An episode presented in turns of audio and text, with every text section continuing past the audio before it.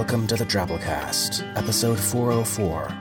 The Drabblecast is a weekly audio fiction magazine that brings strange stories by strange authors to strange listeners, such as yourself. I'm your host, Norm Sherman. Sorry for the delay in getting you this episode this week, folks. One of the characters in our story this week has a Geechee accent, and it was a little tougher than I anticipated finding a voice actress with that particular skill set, you know? All about the authenticity here. It's a great story, though, and definitely worth the wait. Before we get started, though, on our last story of our themed month, Women and Aliens Month, featuring all original commissioned stories by women writers about aliens, just wanted to give another huge round of thanks to our associate editor, Sandra Odell, who orchestrated the entirety of Women and Aliens Month this year, and did a fantastic job, I think, securing original commissioned stories from diverse women authors, and working with them to make them fantastic treats for your ears. Muchos gracias, Sandra. Muchos gracias indeed. All right, on with the show. This week we bring you Witches for Mars by Eden Royce. Eden's a freshwater Geechee from Charleston, South Carolina, now living in the English countryside.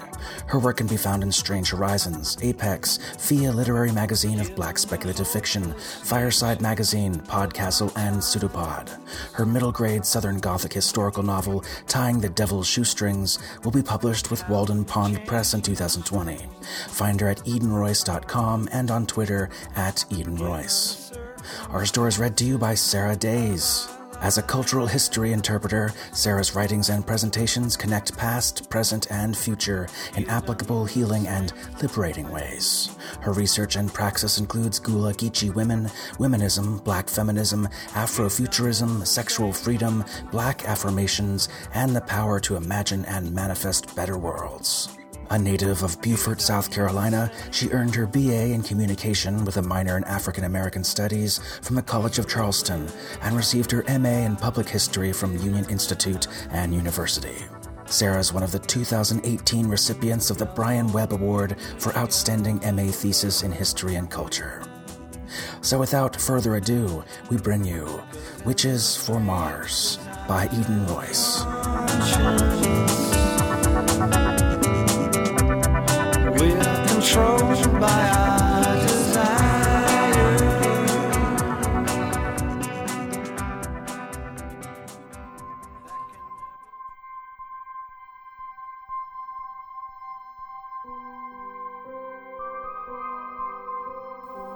Expected the government to allow it, to acknowledge it even. But Maira looked at the advertisement above a web page she used to compare prices of agate and selenite healing crystals. Witches from Mars must be practicing full, knowledge grounded, not learning. Practicing full, Maira scoffed into her cup of catnip tea laced with a few spoonfuls of blue aster honey, the only breakfast she allowed herself from her dwindling supply of food. If a witch was worth anything, learning never stopped. We were the wild ones, the ones who listened to the stories ancient trees whispered, who hummed the tunes Auntie Wind made when she whistled through the fields. Another sip of tea.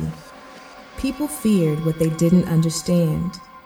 Many merchants refused to sell food to witches, claiming the magic touched had poisoned the earth in the first place, withering crops, sickening animals, tainting water reserves.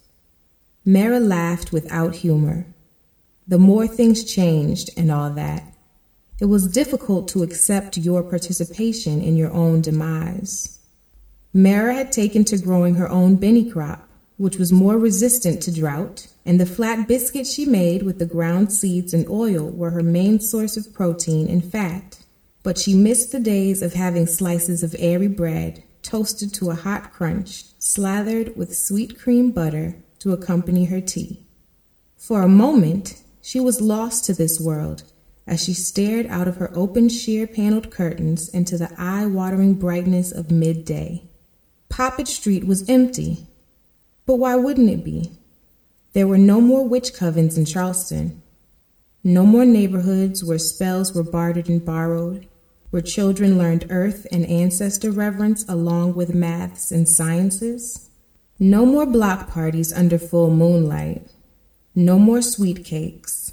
No more front porch conventions where elders in ankle length capes strode across the broom swept street, barefooted, to mediate disputes. Plywood now covered the windows of most houses, their salt blasted boards flaking paint onto broken steps and overgrown azalea bushes. The air was sweet with floral laced decay. Only her small carriage house and Elgin's next door were still occupied. It was a place she didn't recognize, and one she rarely ventured into any more. While the world had never been truly accepting of witch kind, there used to be pockets of tolerance where it was possible to live, even thrive. Now assaults rose to fill the gap, and it turned Maira's stomach. When she'd been a witchling, no more than six or seven, the elders told stories of how those without magic had killed her ancestors burnings, hangings, drownings, and so, so many other ways. Maira was glad she lived in different times, when people were more accepting, and on one occasion said as much.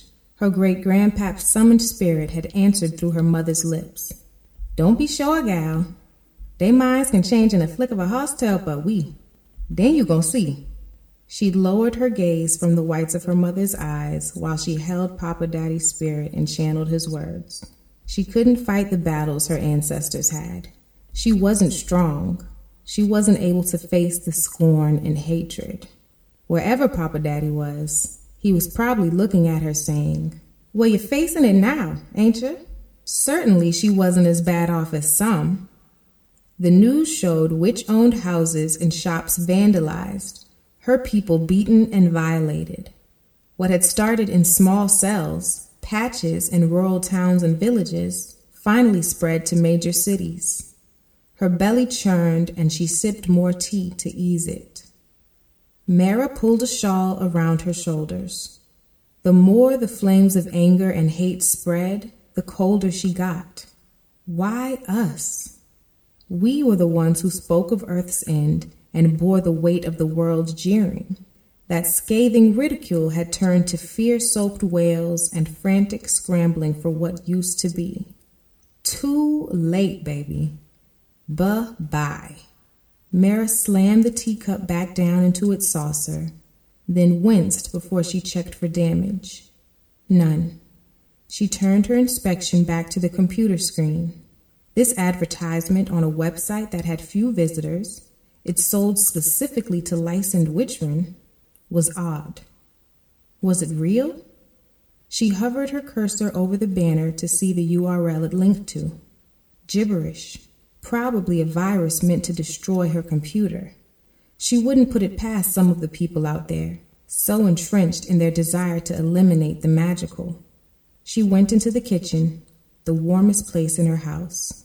The kitchen had been Muffin's favorite room, a snug place of treats and sun filled windows. Once the witch persecutions began, so did the cat destructions. They hadn't lasted long. One day, all the felines disappeared from homes, from shelters, from zoos. They were the wild ones too, and they had fled. She missed her muffin, but she understood. Save yourself. It was all about that in the end. Maira held her hands over the largest eye of the stove, rubbed her palms together. The heat cheered her a little, and the heavy fog inside her lifted. She didn't have to decide anything in this moment, or even at all today. Today, she would go out and take advantage of the clear sky and nature's gifts before the pickings got slim. Her stomach rumbled, and that was decided. They were few, but they were not alone and those that waited to search the surrounding woods often did without. She and Elgin used to forage together, the sun beating down on their bare heads, warming their hair oils until the fragrance of roasting sesame surrounded them. But since that kid had thrown acid in her face, Algin hadn't left Poppet. Maira went alone these days. She shoved her feet into shoes, grabbed her paw print messenger bag. She gulped the rest of her tea, then headed out. Maira hitched the brown paper bag further up on her hip. It would break soon, but it would hold long enough for her to get home. Three streets up, one street over. Twenty minutes tops. Today had been a good day. Blackberries abounded, their skins taut and shiny. The wild strawberries she found were ripe, but didn't smush in her fingers when she plucked them from their viny beds. Honeysuckle blossoms, their teardrop of sweetness enough to forego some of the precious sugar. Dandelion greens, plump figs, an assortment of paper shell pecans accompanied rose hips and saw palmetto leaves for tea. Algin used to love this the muggy breeze, the sun hot fruit, the triumph of living off the land. Maira had asked for her company, hoping the peaceful woods would be a balm. She'd even promised to leave during the hottest part of the afternoon, when non witches huddled inside to protect themselves from the harsh sun or skulked in thick cloaks and hoods when they dared venture out. No go. Since the attack, Algin wanted nothing to do with the wider world. So now she sat alone on the carpet of grass, leaning her back against a tree trunk as it whispered questions to her. Why are you here, child? I was born here. Her thoughts sank into the bark. My history's here. History is not future. Maira wasn't sure how to respond, and the tree said no more. She sighed, shoved her fingers through her hair. Usually, the trees were more willing to share their wisdom. Why would this one suddenly? She caught a raw, rank scent on the breeze, a sharp stench that made her gorge rise. Auntie Wind telling her what the tree had not trouble. Get home. She'd taken too long this time, but the pickings had been fuller than usual, the bloom of summer on the woods. She stuffed one bulging brown paper bag into her messenger bag and carried the other, rushing, not running, out of the safe seclusion of the woods, scurrying for the womb like safety of the clutch. She'd meant to go to the market for milk, hoping for a sympathetic cashier, but a gang of tough looking men hung around the door, so she skirted the area and chose a route that wound further into the woods before emerging onto pavement. Maira looked left and right, then jogged across the street, breathing hard. Not from exertion, but from the foul scent the air still carried. She cursed under her breath. Stupid. She should have encouraged Algin more instead of going off alone. Wasn't going it alone what had destroyed the Witchman in the first place?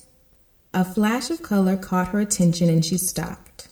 On a telephone pole was another advertisement this one bearing white lettering printed on red paper, Witches for Mars. Below the ornate script was a row of strips boasting a web address in bold type. No strips had been torn off. Her heart skipped a beat. Maira tore off a strip and stuffed it in her pocket. She turned away and came face to face with a stranger. More like face to hood, as she couldn't see inside the darkened cavern over the person's face. Head coverings weren't unusual, but the inky void within this one felt wrong. The hood turned toward the flyer with its missing strip. The stench blossomed into hate. It was over fast. The silvery glint of a knife, her yip of pain, her bag dropping to the ground, then footsteps running off into the settling sunlight. Maira grabbed her arm, blood welling between her fingers. She rolled up her sleeve in increments to her elbow, gulping down the spit forming in her mouth. The gash was angry, throbbing, deep. Her skin had separated cleanly. The knife must have been hellishly sharp. Fuck. She wiped her hand on her jeans, used her teeth to wrap a handkerchief around the wound. The white cotton reddened instantly. She picked up her dropped bag and headed for the hospital. The gash on her arm pulsed as though alive, pulling healing blood from the rest of her body, aided by the agate stone in her front pocket. A tight mouthed doctor stitched her up.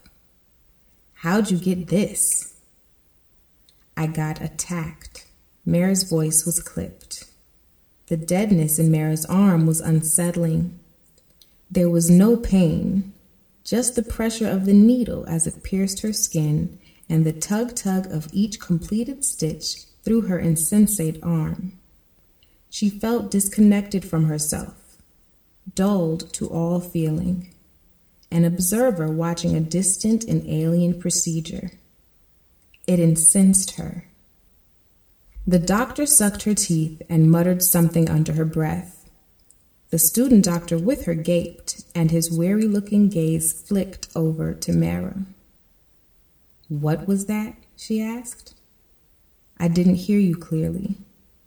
If Maira had believed the doctor would back off at her sharp words, she was mistaken. The doctor kept her eyes on her work as she spoke. I said you shouldn't have been in that part of town anyway. Not like they sell roots or sticks there. Maira tried to pull her arm away, but the doctor held it fast. Be still, or you'll end up worse off than when you came here. Let me go. Maira ground the words out from between clenched teeth. Her veneer of civility dropped to show the face she could only manage when there was nothing left to care about. She continued, her voice serpent smooth, or you'll be the one worse off. The woman's eyes went wide, and she lifted her hands into a hold up posture. She opened her mouth, but Maira snarled, and the doctor's jaw slammed shut before she stood and walked away without looking back. Maira watched her leave, then glanced down at the string and needle swinging from her half sewn arm. She released her hand from the vial of potion in her pocket, rubbing the cork to make sure it was still secure. The formula was head a mess to cause confusion. She was glad she hadn't had to use it on the not so good doctor. Um, excuse me. The verbal nudge came from the student doc. Yeah? The feeling still hadn't returned to her arm, and Maira poked the half sutured wound. I can finish that, he said. His cheeks were flushed. A bead of sweat on his brow threatened to slide behind the frame of his glasses. I'm qualified. She shrugged and replaced her arm on the table. He nodded, almost to himself, and sat across from her. Maira had words ready to tell him she wasn't interested in conversation, but he didn't initiate any. Instead, making even neat stitches any tailor would be proud of. Gently, he held her skin together, piercing the flesh, pulling it until the severed edges kissed. When finished, he covered the area with a bandage. All done, he said. Thanks. Maira rolled down her ripped sleeve. Looked like she'd be doing her own sewing tonight. She headed for the door. Will you go to Mars? She froze, anchored to the floor. What? It's just that, well, my mother is going, and I'd worry less if you were there. You don't even know me. I think I do. He sat on the seat where he'd sewn her together, hands covered in blue nitrile gloves. I'm not a witch, but sometimes I see. Maira grunted, hoisting her bag onto her uninjured arm. Then you're a witch, Doc. Own it. Night had fallen, the city was different at full dark. She could hear the wind in the branches overhead, the rustle of leaves when cars zipped by. Her soft soled shoes made no sound as she walked home, letting the moon ease away the tension of earlier. Not all of it. She had to remain alert in case anyone else lurked, waiting to strike out. It was exhausting living this way. She wanted to enjoy living. She winced and switched the bag of food to her other hand. But that wasn't reality, was it? Reality was be prepared to explain yourself or defend yourself. Most of the time, both. She made it to her street and found Algin sitting on her porch steps. Woolly dagger moths darted in and around the watery yellow light bulb above the front door, descending to circle around her head like a halo. Where the shadows fell on her face, the skin looked like a landscape, cavernous and pitted in areas, flowing and slick in others. Yeah, get lost. Algin's lulling mix of Gullah and English was a balm after the clipped disapproval in the doctor's tone.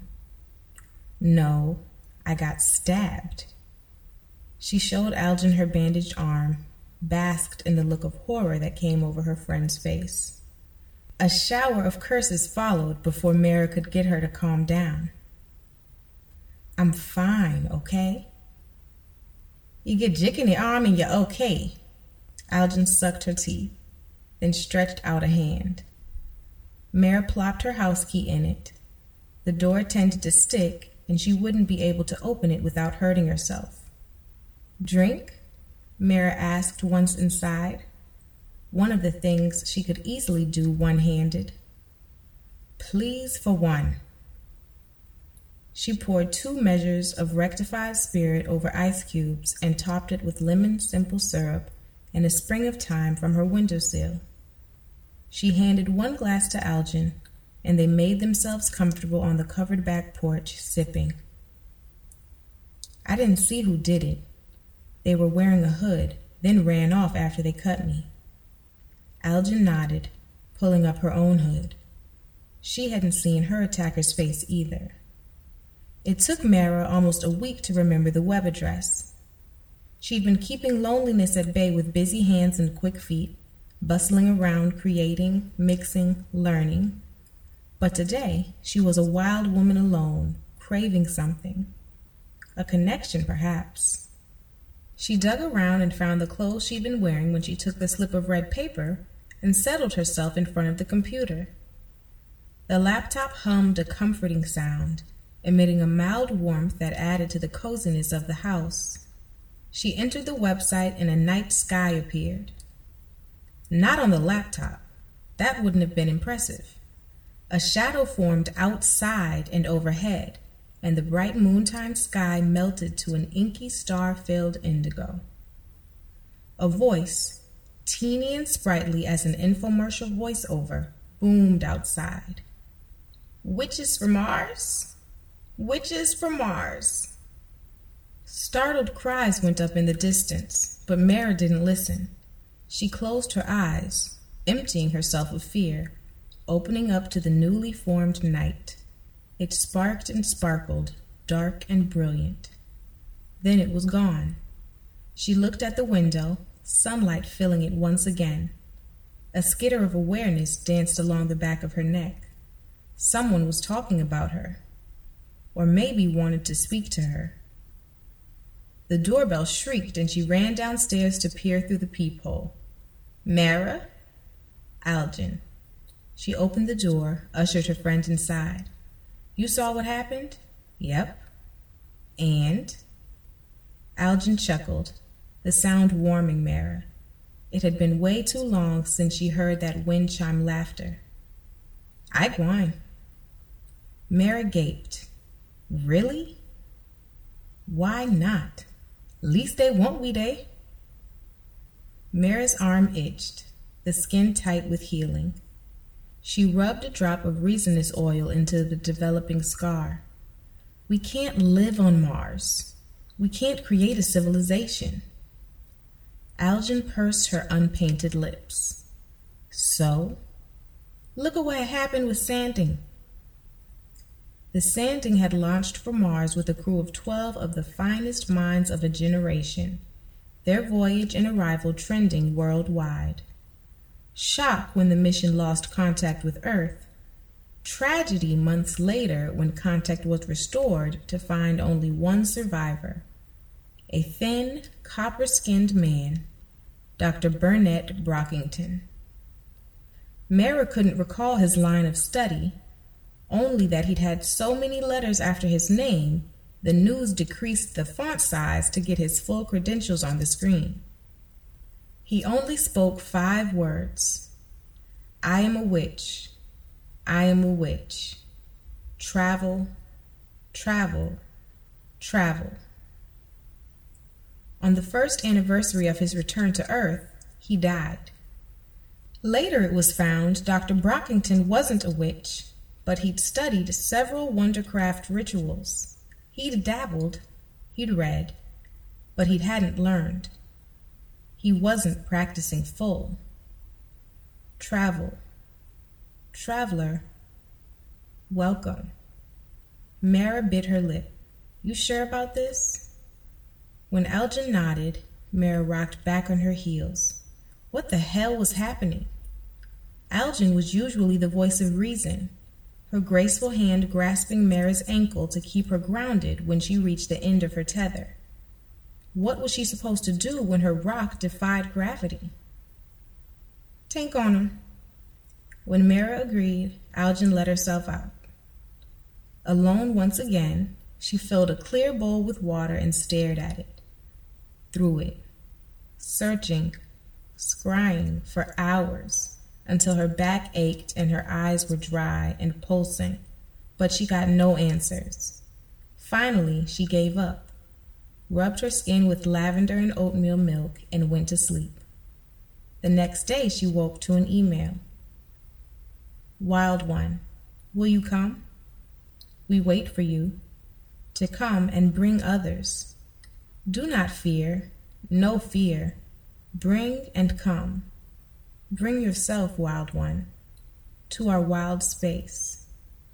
Run here. Be free. The email wasn't signed and the sender's address didn't make sense. It was Welcome Quorum asterisk Mrs. Dot Miss. Maira rubbed her eyes. They were tired, gritty with use as though she'd been looking for something all night while she slept. She usually didn't watch TV in the mornings, preferring to get her news from trusted online sources. But today, she wanted to listen to what the world had to say. All she heard was more babbling, confusion over the phenomena in the sky. It had been worldwide, reaching metropolis and village alike, but had only lasted a few seconds. No official government comment yet, but many were claiming it to be a hoax, an elaborate prank by some wacko sympathizer. Maira wasn't sure if they meant a witch sympathizer or a Martian one, but she was sure it wasn't a prank. It hit too close to home, plucking a string in her heart. Her entire essence thrummed with power, intent. If it wasn't a prank, what was it? The unknown was her biggest fear. A known quantity she could face, but this. She hesitated to use the word opportunity, but she couldn't come up with a better one. Was the ultimate unknown. And how was she going to get there? Show up at a space station and say she was signing up to the spellcaster program? Or maybe a ship would descend from nowhere to enclose all Witcherin and speed them to the red planet ridiculous. But the melting indigo sky and that email, full of strange yet needful words that resonated inside her like the vibrations of a gong. Wild one, wild one, welcome. Maybe it was time to go, to find new places where we could all be free. Wild one. Part of it was fear and the rest of it was doubt, weighty and crippling. Questions swirled within her as well, breeding excuses for why she couldn't leave. Still, fear of success was still fear. Suppose those empty colonies couldn't hold them all. How could they get food? How could they live? There were structures built, seeds and silos of water, but that would be all. There was no way the earth would supplement them once the witches left. We would be there all on our own. Be free. Are you ready? Uh huh. Maira noticed Algin had a duffel bag. She always traveled light, but realization dawned on her as though she were falling off a cliff. Fast, breath stealing. How we supposed to do 'em? I think, she swallowed. I think we got an invitation. At Algin's raised eyebrow, Maira pulled up the email on her laptop, turned the screen. Algin mouthed the words, stoic face neutral. You right, Titta. Titta. Whenever Algin called her sister, it jolted her to stop. Living close together, they'd had their share of arguments, some that ended because they'd agreed to disagree, some because they promised to jump to the next topic, move away from damaging each other. Titta meant, I'm with you wholeheartedly on this. We are here together. Maira nodded, hit reply. In the empty box, she typed. We are honored to accept your invitation. Please send instructions on how to reach you. Algin approved the message with a shrug and a nod. Last chance to change your mind. Nuh-uh. Algin swirled the ice in her glass and down the rest in one gulp. Winced. I tired of this. Maira was tired of it too. She hit send. Within moments, a response appeared. Wild ones, you are come. Do this. Do and bring yourselves, wild ones. Be free. Blood of frozen, some love, a dream, some pain, some time. We wait for you. Again, there was no signature. Is that a list of ingredients? A hex? Algin was intrigued. Maira could see the flicker of interest in her countenance, a reminder of when times were better, when she smiled more, laughed even. That hadn't been in a while. Looks like it, I think. Maira bit her lip. But what are these ingredients? Blood of frozen? Some pain? You know you's always cold. Algin's soft words rocked Maira back in her chair. She was frozen in more ways than one. Her life, iced into this routine of gathering food while being hunted, her inability to connect to this world the way she wanted to, needed to, in order to be whole. Maira took the bloodied handkerchief out of her bag. It was crumpled, stiff, but that didn't matter. It was her blood gone cold. She didn't hear Algin get up, but her friend now stood at her shoulder, handing her a fist sized cobalt blue bottle. When Maira looked up in askance, Algin spoke quietly, her body turned toward the moonlight filled window. I cry sometime, missing what we been. But I pose, I'm most scared of what we gonna be. Martyrs? Ghosts? Myths? She shrugged her narrow shoulders, draped as they always were in a flowing hooded cape. So, you got my pain. Some of it. Algin's stare nudged her as effectively as an elbow, and Maira nodded at her titta. Okay, let's cook. In Maira's snug kitchen, they pored over the recipe Algin had jotted down on the back of a torn open envelope. Despite the warmer temperature, Maira reached for her shawl. Before she could drape it over her, Algin reached out and plucked the handkerchief from her fingers and dropped it into a glass jar. Together, they completed the spell with the dream stones from under their pillows, a handful of the foraged berries they both loved, along with a sprinkling of the precious sugar Maira gently placed the collar her muffin used to wear on top. She'd found it the day the felines left, and she'd kept it in her cedar chest ever since. Before screwing on the lid, Algin poured in the contents of the bottle of pain. Now what do we do? Again, Algin's elegant shrug. Let's go sit. Maira pushed the jar into a patch of moonlight and headed for the living room sofa. For what seemed like hours they talked, strong liquor coursing through them. Maira woke, head fuzzy and eyes tacky. She groaned. still in the house. Nothing had changed. When she looked at the clock above the mantelpiece, it showed the time as being near midnight. We're still here, she whispered to herself in order to not wake Algin. Algin was already awake and straightening her cape. Somehow, her long, dark hair was still in place. We must up? I don't know. The spell was confusing, so maybe. How do you feel? My head acting up. Yours? Maira touched her temples with firm pressure. A little lightheaded, yeah, but that's not anything. Could be the alcohol. Maybe it's a joke. Algin touched her cheek with thoughtful fingers. And we fools will believe in it.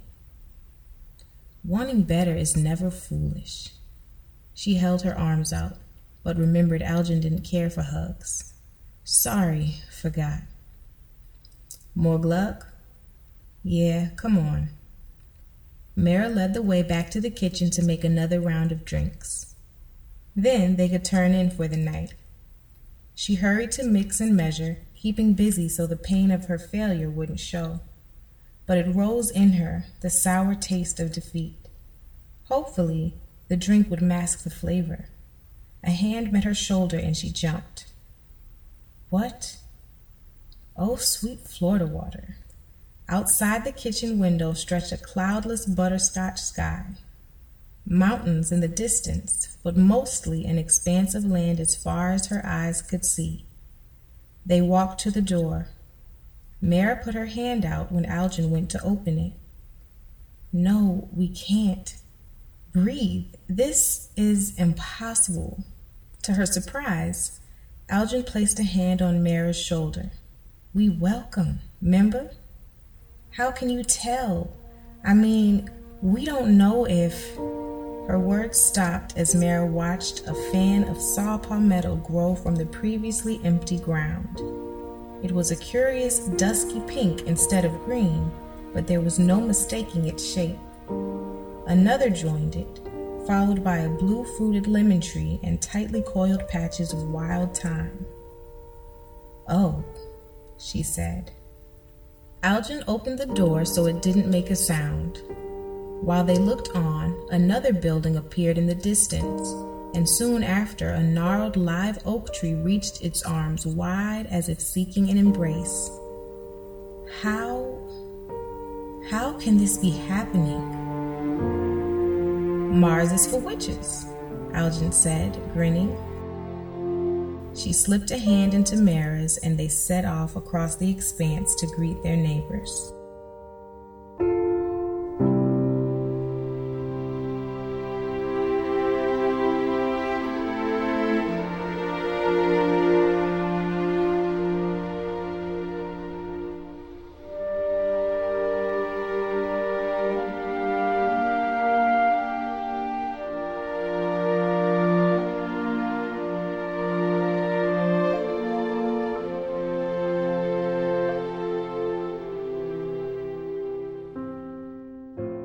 And that was our story. Hope you enjoyed it. Want to go ahead and get this episode out to you folks this week, so we're going to jump right into our 100 character story winner this week by Drabblecast forum member Big Dumb Yak. Here goes. Left, right, left. If I'd known that stepping from this curb would have led me to her, would I still have looked both ways? 100 character stories, not counting spaces. We have a weekly contest in the TwitFix section of our discussion forums at forums.drabblecast.org, where you can post yours. Give it a shot. You might be next week's winner. Follow the Drabblecast on Twitter at Drabblecast to get the winners early each week and check out other cool stuff that we post. All right, folks, that's our show this week. Remember that Drabblecast is brought to you with a Creative Commons Attribution Non Commercial, No Derivatives license, which means don't change it, don't sell it, but feel free to share it all you like. Tell a friend about us, write us a review on iTunes or wherever. Spread the weird. If you enjoyed our story this week, or things like our original commissioned tales for Women and Aliens Month, consider supporting the Drabblecast. You can find donation options off our website at www.drabblecast.org. Click there at the top of the website where it says support the show, and you'll find three options. You can donate once in any amount, subscribe for an automatic $5 a month, or subscribe for an automatic $10 a month, which, in addition to supporting, of course, your favorite fiction podcast, gives you access to an extra Drabblecast episode each month by accessing our Drabblecast B-Sides podcast. The choice is yours. We appreciate whatever you can give, truly. It's how we pay our authors professional rates, how we pay our artists, narrators, commission stories, basically everything that goes into this show, we rely on you. And speaking of artists, I need to make a quick correction here. The past two episodes from Women and Aliens Month and subsequent pieces of episode cover art, old Uncle Norm got the artists mixed up as to what they did. And they were both such talented artists with unique styles and both such cool and original takes on the story, I definitely wanted to make a correction. Samantha Barrett, credited as having done the art for Translator, actually did the Moving Stars, and Susie O, who was credited as doing the Moving Stars, actually did the Translator. My bad. You'll find the links to both of them in our show notes. Now that we've got that cleared up, special thanks to our kick ass episode artist this week, Shoshana Sumrall Furking. Shoshana's a technical writer living near Eagle, Nebraska. Growing up on the farm, Shoshana often climbed the roost at night to sleep amongst the chickens, only to be dragged off to bed by her mother. That is, of course, until the night she slept next to a flatulent hen and nearly passed out escaping the fumes. More of Shoshana's art, as well as her serial novel Weatherbone, can be found at shoshanasumrallfurking.com. Find that in our show notes. Our program this week was brought to you by Zimmerman Bledsoe, Samantha Henderson, Jen Fisher, Poe Kyer, a tiny frog outside your window that croaks your name at night, Melissa Harvey, Tom Baker, Sandra Odell, Jason Smith, and yours truly, Norm Sherman, reminding you to our wild space we run.